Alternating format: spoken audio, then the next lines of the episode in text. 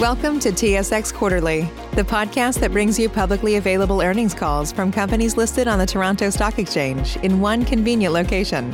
Gone are the days of looking through confusing websites. You'll find the important information right here. Enjoy the call.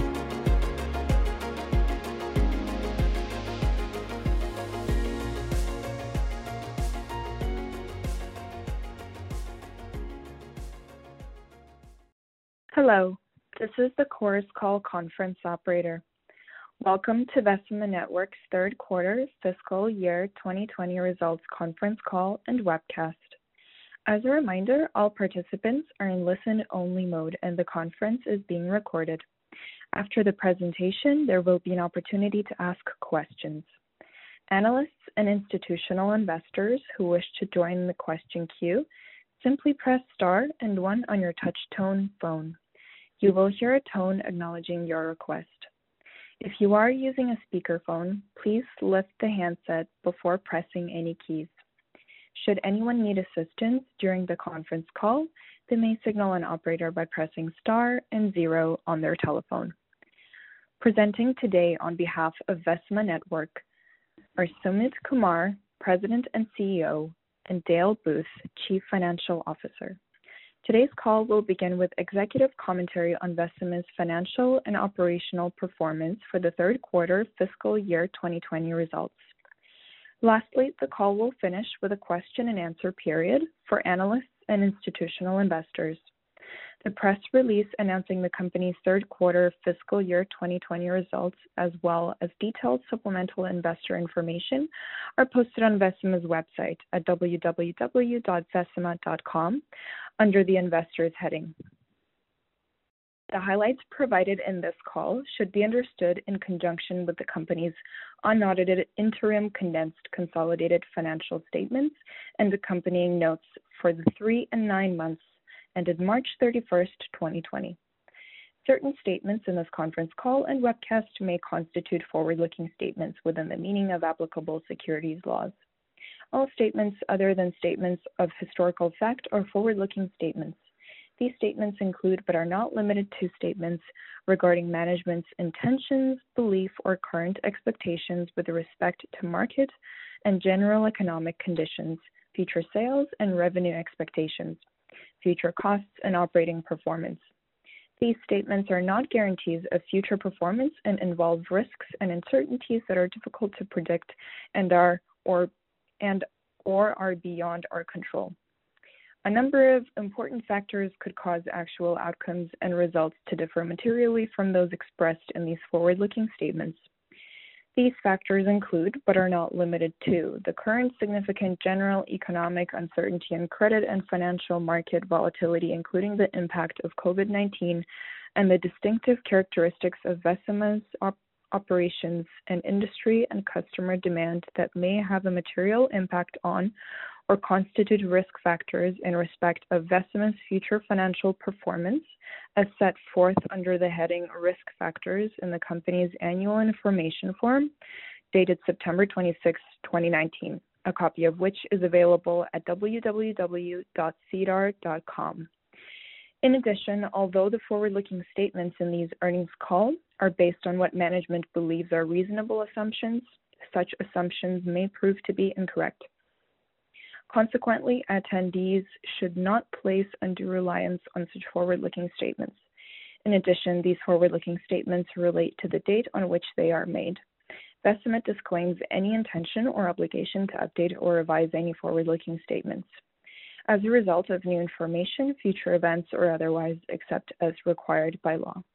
At this time, I would like to turn the conference over to Mr. Kumar to proceed with his remarks. Please go ahead. Good morning and welcome, everyone. Thank you for joining us. These are extraordinary times, and on behalf of all of us at Vecima, I want to start by thanking the many workers in our communities who are dealing with COVID 19 on the front lines. I also want to thank our own employees who are helping to fulfill Vecima's essential role in the telecommunications supply chain through this challenging environment. I'll start today with a look at how our business is responding to the COVID-19 situation and provide an overview of our third quarter results and achievements. Dale will provide a more detailed review of our financial results for the quarter, and then I'll return to talk about what we see going forward. Vecima operates in an industry that is essential, relevant, and needed today, perhaps more than ever. Our customers, which include cable MSOs, telcos, and broadcasters, provide critical communication services. As a key supplier to these service providers, Vecima is positioned and well-equipped to support these vital businesses with reliable and sophisticated products that require both in normal course and in this period of heightened need for networks that provide information and connectivity. On top of the already increasing demands for broadband internet and IPTV, the recent shelter at home and work from home rules have been driving record levels of utilization across our customers' networks. This in turn is driving increased engagement and demand for our solutions because they help expand the capacity of those networks. Like other businesses, we've adapted the ways in which we operate to ensure we keep employees safe as we meet our customers' needs. Our business has been able to readily accommodate these changes thus far. Most of our product development support can be executed remotely, so more than 80% of our workforce is working from home at any given time. And for the small number of employees who need to come onto our premises, we've implemented comprehensive safety practices and protocols to protect them. In terms of our supply chain, our suppliers are also deemed essential, and thus far, we've been able to continue sourcing the inventories we need. Lead times have stretched out in some cases, but we haven't faced any major hurdles to this point. So, while the uncertainty of the situation is expected to remain the case, we've been largely successful at managing our inputs. The end result is that to date, we've experienced little disruption in our ability to meet customers' needs. We achieved a very strong third quarter, even as the realities of the COVID-19 pandemic were starting to unfold. On the top line, our sales were up 23.5% year-over-year to 25.1 million. We also grew adjusted EBITDA to 5.6 million, a significant gain from 0.4 million in the same period last year.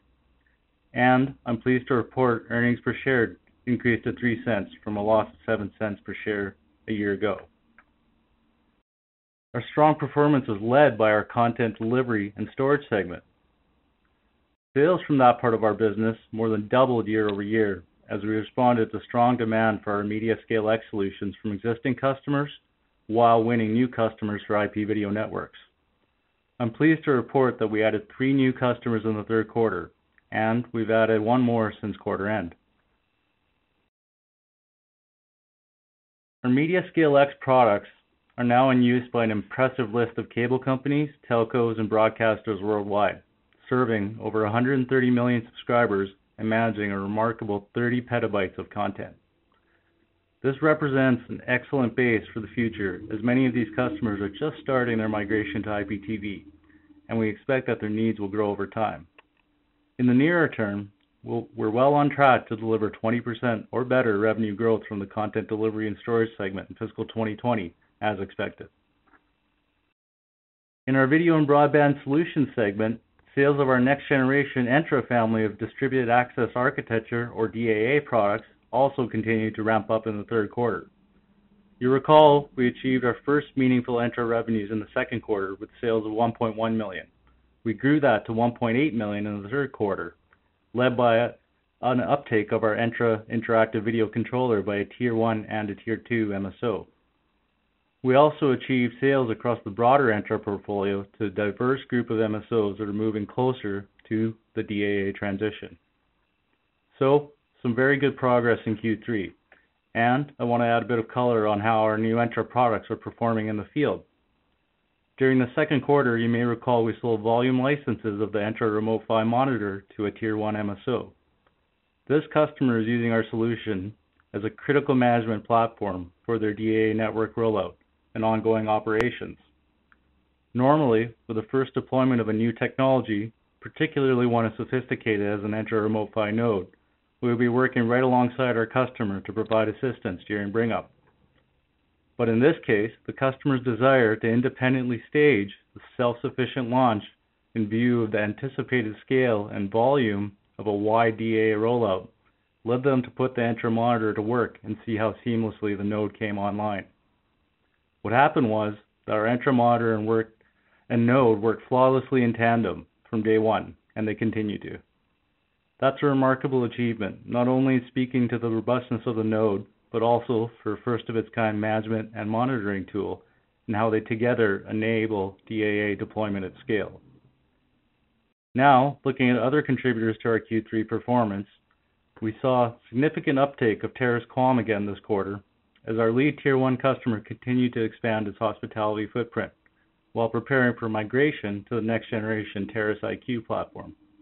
This helped to offset the expected tail off in demand for some of our other legacy products, most notably the TC600 and somewhat TC600E. In our telematics segment, we continue the fleet-wide rollout with the City of Saskatoon, which includes monitoring about 1,000 municipal vehicles and movable assets. We've now completed about half of that rollout. We also continue to build out the new market for our Nero GPS asset tracking products. I'm pleased to report we added six new customers during the period, including assets and fleet. Overall, it was an excellent quarter for Vecima under any circumstances. And at this point, I'll ask Dale to provide more detail on our results. Dale? Thank you, Sumit. For the purposes of this call, we assume that everyone has seen our third quarter fiscal 2020 news release and financial statements that are posted on Vecima's website. I will present the relevant numbers and discussions around overall results, market segments, operational expenses, and the balance sheet. Please note that the results for the third quarter of fiscal 2020 includes nine full months of operating results from our acquisition of Content Agent. That business is now part of the Content Delivery and Storage segment. We also adopted IFRS 16 leases on July 1st, 2019. The net impact to the income statement as a result of the adoption of IFRS 16 was insignificant and does not have an impact on cash flows. Starting with consolidated sales for the three months ended March 31st, 2020, sales increased 23.5% to 25.1 million from 20.3 million during the same period last year, and on par with the 25.1 million last quarter. The increase in sales year-over-year was due to increased sales from our Content Delivery and Storage segment, partially offset by lower sales in our Video and Broadband Solutions segment. Within the Video and Broadband Solutions segment, we generated sales of 9.6 million. This was up 14% from 8.4 million in Q2 of this year, but down 23% from the 12.4 million a year ago. Our new Entra DAA products contributed sales of 1.8 million, compared to just 0.3 million in sales a year ago and 1.1 million in the second quarter of this year, led by a Tier 1 and a Tier 2 MSO uptake of our Entra IVC product. Sales came from a broad range of products across the Entra family portfolio as customers continued moving closer to DAA. Our Terrace QAM products had a small increase this quarter with 3.3 million in sales. That was up 5% quarter-over-quarter, but 125% year-over-year as our lead customer advances its extensive hospitality services footprint as they prepare to migrate to the next generation Terrace IQ platform. These gains fully offset the slowdown in demand for our other legacy TC600 and TC600E year-over-year.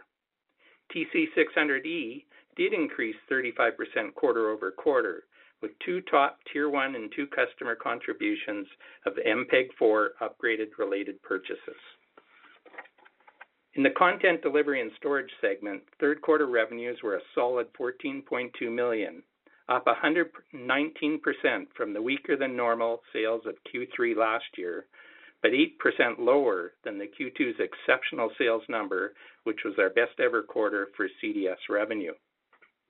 The revenue growth was driven by the factors Sumit discussed, including the growing demand for our IPTV solutions from new and existing customers and use of our MediaScale X products by broadcast, cable, and telecommunications companies worldwide. In our Telematics segment, sales in the third quarter were down slightly to 1.3 million from 1.4 million we achieved both in Q3 a year ago and Q2 of this year. Gross margin for the third quarter was a strong 52%, down from our extraordinary 64% high in Q2 2020, but only down slightly from the 53% in Q3 2019. In the Video and Broadband Solutions segment, gross margin decreased to 47% from 50% a year ago and 58% last quarter.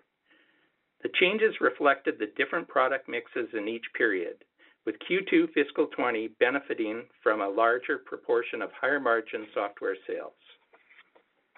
Gross margin in the Content Delivery and Storage segment remained at 54% as compared to the same period last year, but down significantly from the exceptional 67% reported in Q2 fiscal 2020 due to the increased percentage of higher margin software sales last quarter. In the Telematics segment, gross margin for the quarter was slightly higher at 70% as compared to 69% in Q3 2019 and 63% in Q2 2020, mostly due to lower product costs in the current period.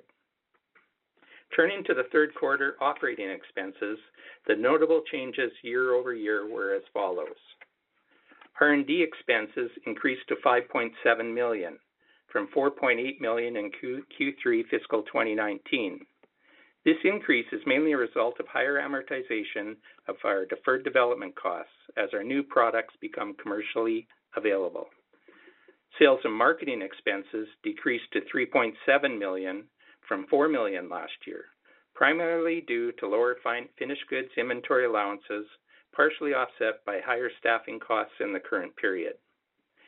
G&A expenses slightly decreased to 4.1 million from 4.2 million in Q3 of last year.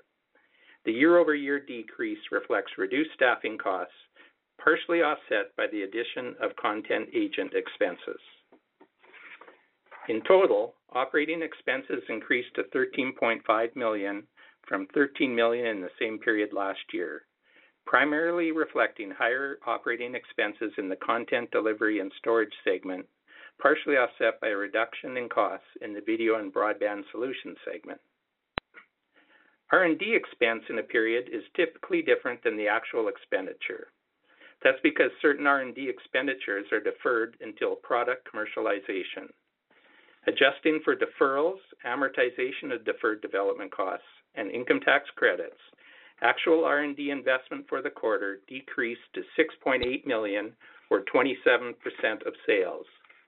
That was down from 7.5 million or 37% of sales in the same period last year. The year-over-year change primarily reflects that we're getting closer to commercial deployment with a number of our next-generation products. Turning to our bottom-line results, operating loss decreased to 0.5 million in Q3 fiscal 2020 from 2.3 million in Q3 fiscal 2019, driven by an increase in contribution from the Content Delivery and Storage segment, partially offset by the decrease in contribution from the Video and Broadband Solutions segment and the year-over-year decrease in contribution from the Telematics segment. Adjusted EBITDA increased to 5.6 million from 0.4 million in the prior year quarter, but down from last quarter's strong 7 million. Net income for the quarter increased to 0.7 million or $0.03 per share from a loss of 1.5 million or $0.07 per share last year. Overall, it was a very strong quarter, both on the top and bottom lines. Turning to our balance sheet, we ended the third quarter with 36.2 million in cash and short-term investments. Working capital was slightly lower at 56.3 million as compared to 58.3 million at the end of fiscal 2019. Finally, cash flow from operations for the third quarter decreased to 2.6 million from 8.6 million in the same period last year. This 6 million dollar decrease reflects a 10 million dollar reduction in cash flow from non-cash working capital, partially offset by a 4 million dollar improvement in operating cash flow. So just to summarize, a solid quarter, even with the uncertainty and challenges due to COVID-19.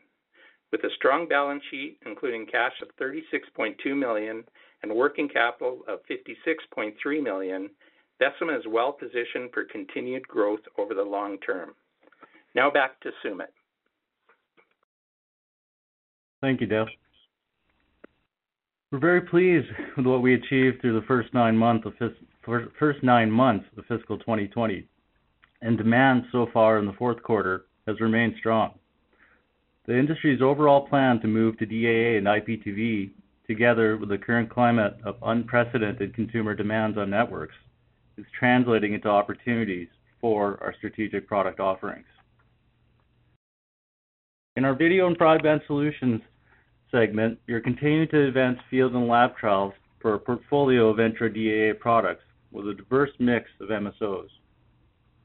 Once again, our list of engagements is broad, spanning multiple tiers, multiple geographies, and multiple of our Entra products that has been designed to make DAA a reality.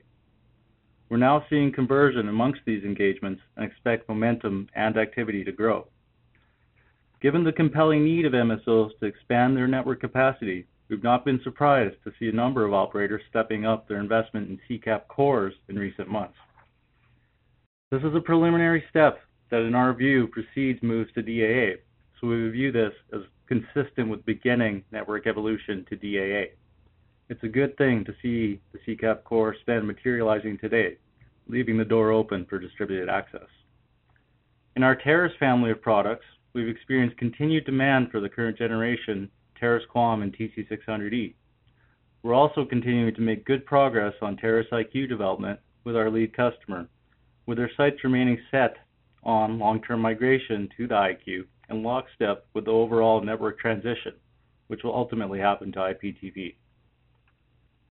Looking at our content delivery and storage segment, we continue to see a lot of opportunity ahead in the IPTV market, with the industry early in this evolution. As I noted earlier, we've already added one new customer in Q4 after the three we added in Q3, and we're on track to achieve our target of 20%+ plus revenue growth for this segment in fiscal 2020.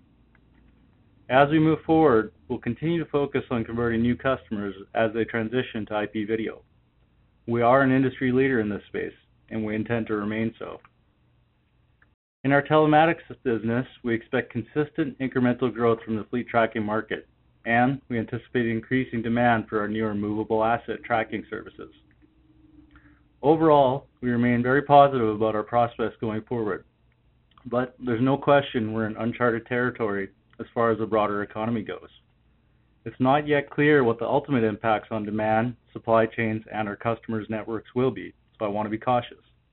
We'll continue to monitor the economic and supply situation closely, and we will make adjustments to our business as necessary. I want to point out that we are very solidly positioned to manage through these uncertain times. As Dale noted, we're in a very strong financial position, with over 36 million in cash and working capital of over 56 million. We have the benefit of operating in an industry that provides essential services and with customers whose need for our products is growing. And we have a long track record of being both agile and very practical in how we deal with external economic challenges. I believe we're well equipped to manage the challenges of the COVID-19 business environment in the near term, and I remain confident that Vecima has positioned itself for continued growth over the long term. We have powerful products and a skilled team that are contributing to a more connected world than ever. That concludes our formal comments for today. We'd now be happy to take questions. Operator? Certainly. We will now begin the question and answer session. Analysts and analysts and institutional investors who would like to ask a question, please press star and one on their touch-tone phone. You will hear a tone to indicate you're in queue. For participants using a speakerphone, it may be necessary to pick up your handset before pressing any keys. If you wish to remove yourself from the question queue, you may press star and two. There will be a brief moment while we poll for questions. Our first question comes from David Kwan with PI Financial. Please go ahead. Morning, guys. Morning, David. Morning, David. Good uh, good quarter from you guys, and happy to hear that uh, it seems like the business is holding in quite well, um, I guess, post Q3. So, uh, keep up the good work. Um, jumping, I guess, into um, some of the product lines there, Entra, obviously a main focus. Is the lead customer that you guys have referenced expanding their field trial, is that the same one that you talked about nearing commercial deployment? Yeah, they're one and the same, David. Um, You know, we're calling them our our lead tier one DAA customer at this point. So, you know, lots of ongoing activity, expanding field trial activity, et cetera.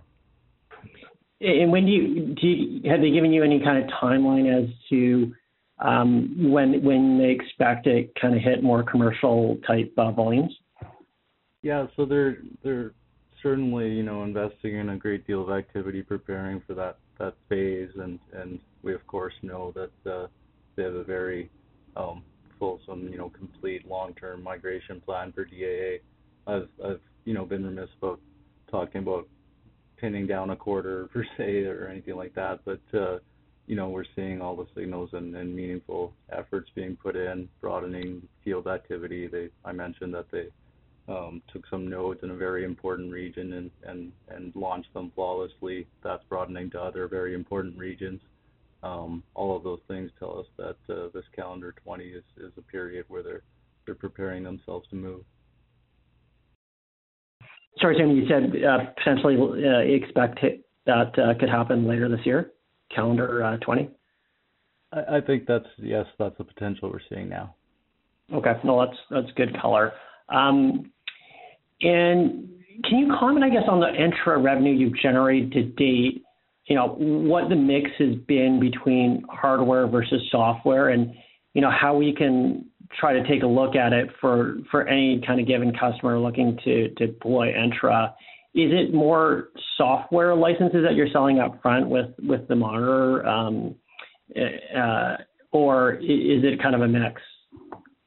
Yeah. So for, for definitely for the monitor in Q2, that was a Um, you know very heavy software uh, proportion of that sale. We we do have some some appliance servers that are a small percentage of of of what of the of the the bill of materials, um, very small, in fact. So um, you know the monitor, of course, pure software solution, service assurance and and DAA tuned and whatnot, That that's a software product and and will be corresponding.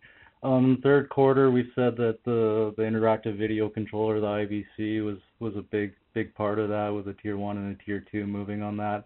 Um, you know, that is custom hardware, but uh, you know, it it does command some some some software-like margin profiles to it, and we're we're pleased with that. So so far, you know, we've been in that that uh, higher software proportion segment with the family. Would be would software be kind of north of 50% of the revenue that's been generated so far? So say, over the last year. I think if we take your margins over the last uh, several quarters, yeah, you're gonna see a software mix that's driving that. So, um. Sorry, should we should we expect the software to be higher in in the coming quarters as guys move closer or move out of um, lab trials into field trials, and then field trials into commercial deployment?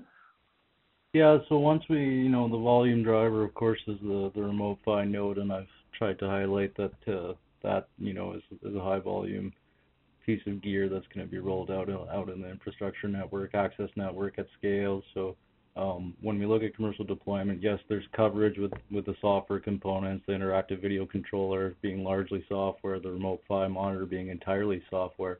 Um, you know, those will those will cover, uh, you know, given operators network, and they may do that leading up to the to the node scale ramp up. Um, and then we're, you know, back to the node environment where I've where I've articulated that, you know, margin profile is more more oriented towards Vecima's historical type of business. So it sounds like, I guess, until we we see at least that that lead customer start to ramp up with with the node uh, purchases, it's likely to be more software-driven type sales? I would say so. And and you know, there's hardware that's lower volume, um, but carries software-type margins, you know, because it's leveraging some hardware, but it's largely a software product. All of the Um, I would say the LQA, the VQM, um, the Remote PHY monitor, and the IVC are, fall into that camp of, of software type business. No, that's helpful. Okay, thanks. Thanks. Um, and just um, curious to get your thoughts. At least one of your competitors um, was kind of talking about customers pushing out DAA and virtualization projects um, in, in, favor of adding capacity at the head end, which obviously makes sense in this environment in terms of at least in terms of adding capacity to to kind of a band-aid solution to address the bandwidth the constraints that they're seeing on their networks. Um, you know, obviously, I think a bit self-serving, given at least one of those vendors also sells CCAP cores. But curious to get your thoughts on that.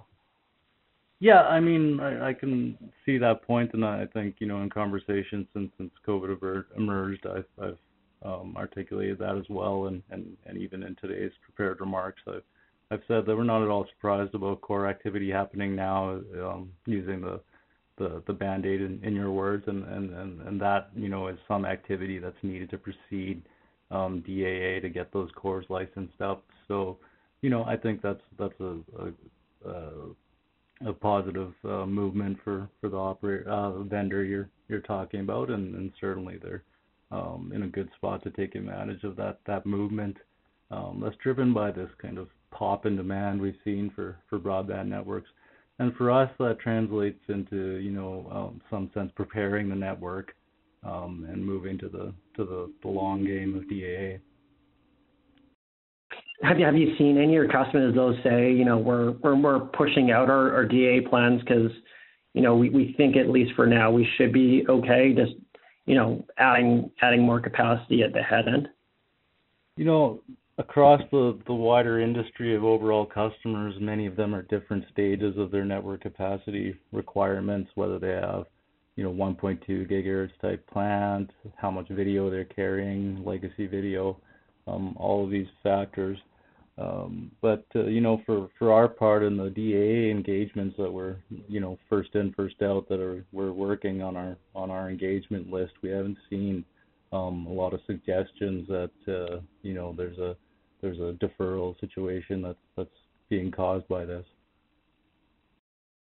That, that's helpful. Um, just a few more questions um, on, on the content delivery and storage side. Um, you know, I guess based on what you you've talked about, kind of post Q3 here, um, about demand uh, being quite strong. I guess it'd be fair to assume that you aren't really seeing any material weakness in that business. You know, we've seen some lumpy quarters in the past, um, but it sounds like that's not necessarily the case, at least to date. Yeah, I think, and I've talked about, you know, the the different nature of that business with the the project-oriented purchases, you know, type of sales cycles that can happen, that being kind of more naturally lumpy, volatile, if you will. Um, but you know, we've been adding customers um, regularly, and and you know, the the situation we find ourselves in in any given quarter is that our pipeline encompasses many opportunities for for projects to ebb and flow in and out. So you know that that still lends yourself to some more you know incremental risk on on lumpiness, but we are able to um, take the overall pipeline, which has been growing with new customer IPTV wins, um, and manage that on a quarterly basis. So you know ongoing strength, driven by new wins of IPTV deployments and new and existing customers. That gives us a lot of flexibility. No, that's helpful. I know, like, I think some of the the uh, the cable MSOs, or at least some of the vendors that sell into them, have kind of talked about things slowing down, I guess, toward the end of uh, your Q3 and into early Q4. Um, albeit, you know, when when things did resume, there was you know, guys had to maintain physical distancing and whatnot, so somewhat impacting it. But it seemed like activity kind of picked up as normal. So I was just curious to see if that was consistent with what you guys were seeing. Mm-hmm. Mm-hmm. Okay. Yeah. Um, I guess I guess in that context, then you know, kind of talking about 20% at least growth for this year, given where we are three quarters in, which is almost at where you were for all of last year. Um, I guess, is it fair to assume that we should probably see reasonably stronger growth than that 20% that you guys are tar- talking about? Yeah, and I, you know, I've I've tried to highlight that, uh, you know, that we talked just now about about some of the lumpiness, but we've got the opportunity to to be very good at managing that. supply risk has been minimal at this point. Lead times have have moved a little bit, but um, well in line with with what we want to see out of the COT servers and whatnot that we need. Um, you know, but keeping some of that stuff in mind for the fourth quarter, that uh, clearly, you know, with the nine months, you can see that we're we're feeling very bullish about uh, beating the 20% growth and are set up to exceed that. Perfect. And then just uh, quickly on the on the Terrace IQ uh, line, um, can you comment on how, I guess, things have progressed with that lead MSO customer? More name more specifically, I guess, how you when you could start to see material um, orders coming in? Yeah. So I think Terrace IQ and with the lead especially, and as you've seen, Terrace QAM has kind of come back into the fold very nicely in Q2 and Q3, 3.3 million in Q3. And and The the reason for that is the hospitality playbook or blueprint of that that lead MSO, that tier one, is entirely based around the Terrace QAM portfolio or platform. Um, and they had, you know, some time ago, transitioned from a from an all up, you know, penetration point of view in the in the in the market to a network fill-in run rate, and that's been ongoing throughout this period. But that that that tail off caught them with a with some inventory some years ago. um, We've also done some MPEG-4 related transcoding work with them on on all the existing platforms. Um, but in Q2 and Q3, we started to to see that uh, that start to um, resolve itself in on the inventory side, and we, we got a re-up on equipping themselves for the run rate hospitality, um, you know, blueprint type of deployments. They're getting a network fill-in. So that that's been an ongoing story and continues to be. Um, IQ is is ticking along. It's plan of record, um, both in our case and for the for the for the lead. But, you know, they they they have the platform they deploy today with Terrace QAM. You know, we're able to attach to whatever the timing is for that that kind of upstream network from us to transition to IPTV, and that's a long-term story for that operator. Um, so we're being, you know, very agile with that and both platforms that are set up to to put us in a good spot, and that's all tying to, you know, very consistent outward deployment from the MSO. Okay. That's perfect. Uh, and then just interest from other other customers. I know you'd, I think, previously indicated one tier one was doing some valuation work and and the other major one, I think that that's a customer of yours, wasn't um, wasn't paying too much attention, I guess. Any update on on either of those two? Um, You know, nothing new there so far to talk about, David, but uh, you know, it remains the case that uh, one of those other tier ones beside the lead is is definitely in our in our sights for IQ, um, when we're up and running there on the product. And and the other one, you know, over time, I think there's there's this this consensus with our customers. Of course, we're the the leader for cable hospitality platforms that as their networks themselves migrate to IP, um, IQ is the right answer for that solution. I would say that second tier one, um, given the timing of their transition to IPTV for the larger network, um, is less focused now. So that's a, or I should call them the third to to be more accurate. The second one, of course, is the one that uh, we see is adding to the lead um, relatively soon. That's great. Thanks, guys. Thanks, David. Thanks, David. Our next question comes from Ol Prago, a private investor. Please go ahead. Good morning. Uh, uh, Great quarter. Thanks, Ole. Thanks, Ole. I'd like to know, is the move to premium video on demand that has been in public recently an added ben- potential benefit to Vecima? And so, how would that work? Also, the way increase in webinar with the Zoom and an augmented reality gaining traction in this new environment. Mm-hmm. Would that also benefit Vecima in a big way? Okay. I'll start with the second part in terms of augmented reality and whatnot. I think, you know, I haven't tracked that that directly, but what I'd say is overall, you know, what what we're encountering now is, of course, people are leveraging, you know, networks for for their day-to-day lives more than ever. And and that all that activity will accrue to to our customers needing to provide more capacity. Um, and we talked about you know that some of the core vendors are, are, are, are filling that capacity now, and DAA will fill that capacity going forward. So we have this overriding long-term trend of movement to, to gigabit networks using distributed access. Um, and we're hastening that and catalyzing it with what we're seeing today between you know, telecommuting and telehealth and e-learning, augmented reality, all the above. So, um, you know, that's how we view that. Uh, in terms of, you know, streaming, of course, you know, very high increases and, in you know, sustained peak loads.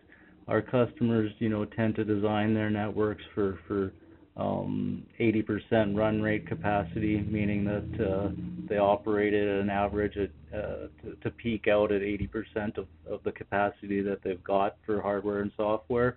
Um, when you see, you can imagine when you see these peaks of sustained um, media consumption that are greater than 50%, that that would motivate them to have to increase that peak capacity. Um, so, so that type of effect is, is a factor right now that um, leading to you know the again an overall migration to IPTV that's happening amongst cable operators and broadcasters alike, um, but being hastened by by what we're seeing today. So, so in this in this that particular space, you know, with the need for increased bandwidth, et cetera, et cetera, who is your biggest competitor? Mm-hmm. So you know, we we talked about uh, again some of the core vendors. So I've I've kind of listed off some of the vendors that are in in the DOCSIS arena. Um, that being you know CommScope, Cisco, uh, Harmonic, uh, Casa, etc. Um, and and then in the in the media streaming, there's uh, Velocix and MediaKind, um, and Synamedia and other players like that. So, you know, there are a set of, I would say, a handful of key competitors in both spaces. So, is there a risk here that that somebody is simply going to uh, buy out Vecima? Well, you know, I think we're we're we're focused on our own efforts. Yes, um, I, I understand. All the work that's that's that's working well for us, and very excited about you know the the story we see coming together here. And uh, I think for any public company, you know, there's there's um, always people um, taking paying attention. Well, do you feel that that what you have achieved in the last few years uh, could be getting close to the gold standard in that space? Um, you know, we have a lot of work ahead of us. I, I feel like uh, you know, our CDS segment is is definitely market leading, definitely winning customers, and and you know we're we're we're firmly on the being a leader position there. Um, you know, DAA is still out ahead of us with Entra, and and I feel very great about our our, our setup and and our product portfolio, and I think uh, time will tell where we land in terms of in terms of market share. Okay. Well, great, and good luck. Thank you, Ole. Thank you, Oli. Once again, if you have a question, please press star, then one. There are no more questions at this time. This concludes today's conference call. You may now disconnect your lines. Thank you for participating, and have a pleasant day.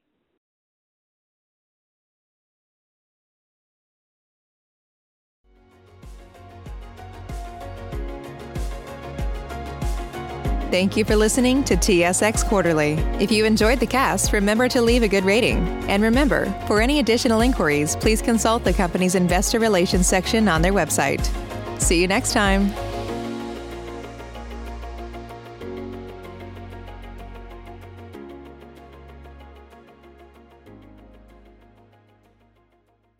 BetMGM has an unreal deal for sports fans in Virginia. Turn $5 into $150 instantly when you place your first wager at BetMGM. Simply download the BetMGM app and sign up using code Champion150. Then Place a $5 wager on any sport. You'll receive $150 in bonus bets, regardless of your wager's outcome. And if you think the fun stops there, the King of Sportsbooks has plenty of surprises in store. Check out daily promotions, same game parlays, live bets, and so much more. Download the app in Virginia today and get $150 in bonus bets instantly from your first wager only at BetMGM. BetMGM and GameSense remind you to play responsibly. See BetMGM.com for terms. 21 plus only, Virginia only. New customer offer. Subject to eligibility requirements. Rewards are non withdrawable bonus bets that expire in seven days. Please gamble responsibly. Gambling problem? Call 1 800 Gambler. Promotional offer not available in Washington, D.C.